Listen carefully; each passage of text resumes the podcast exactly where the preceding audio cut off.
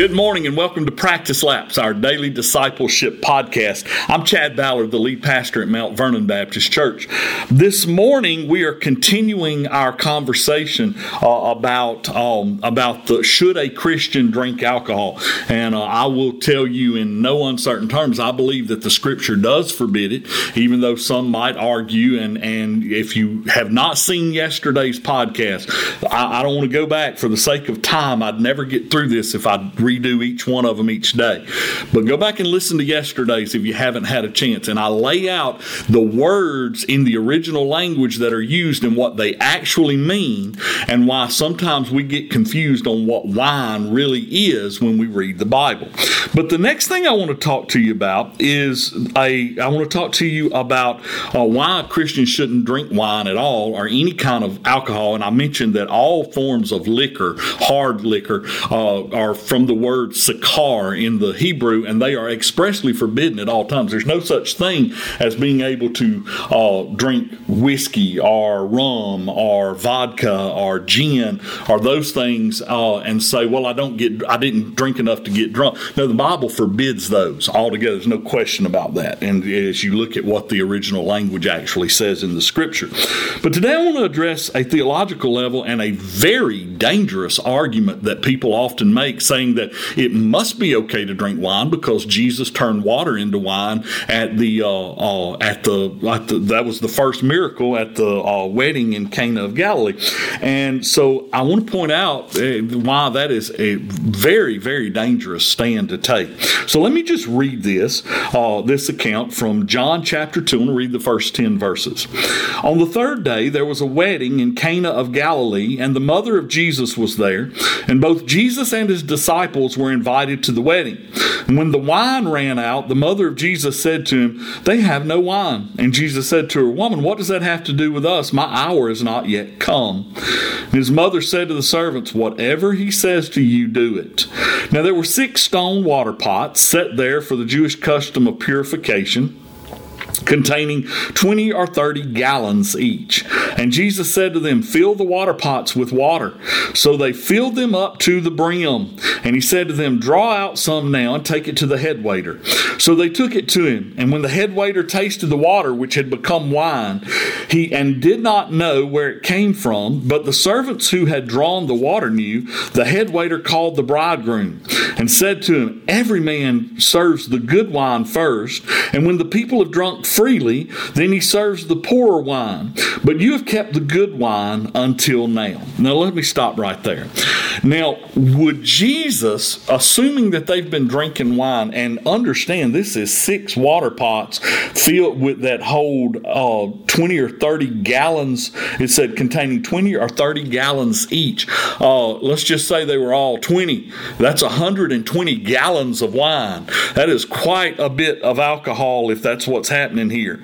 And Jesus, why in the world would Jesus have added fuel to a drunken wedding party? Now, that's something to think about, because they had already emptied some pic- some pitchers like this, okay, and run out.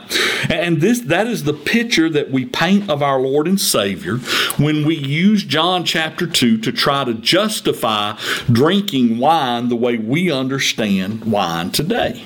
However, there's a greater problem. Theologically, if you say, and remember I pointed out that, that their wine was not fermented to the point of what we think of as wine today. All of our wine on the shelf today would be considered sakar and strictly forbidden according to the according in the original language, according to Scripture. But theologically, to say that Jesus took this wine and made it an alcoholic wine the way that we understand alcoholic wine, to be given to those that the Scripture says is, have already drank all the wine that was there, okay, would have been the same as saying that he was an accomplice to their drunkenness and adding to what they were going to drink in addition to that. And therefore, if they were already drinking and and they he gives it to them after they were, some translations say, well drunk, then he is an accomplice to sin. Now, let me point out why I know that. Habakkuk two verse fifteen is crystal clear.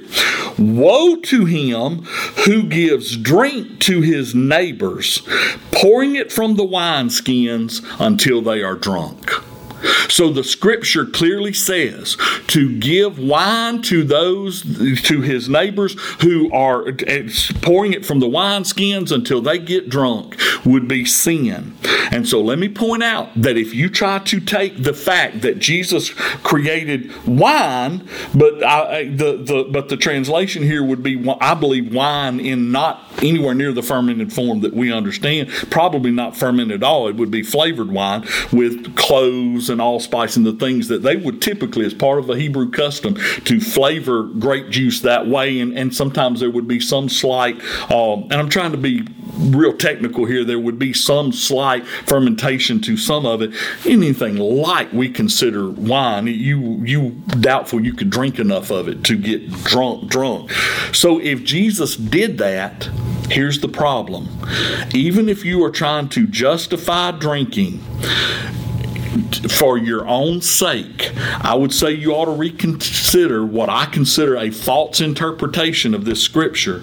Because if what people are saying is true, that Jesus created this wine to be poured out for those who are already, as some translations say, well drunk, then Jesus sinned.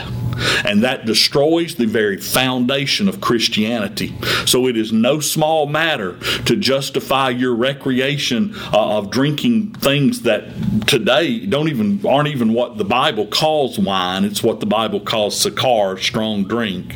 Then you are destroying the foundation of Christianity, because it would have been sin for Jesus to have poured fuel out on this drunken fire. And that's not at all what the scripture's saying here. Well, that's today's practice lap, and I hope it helps you to run the race well.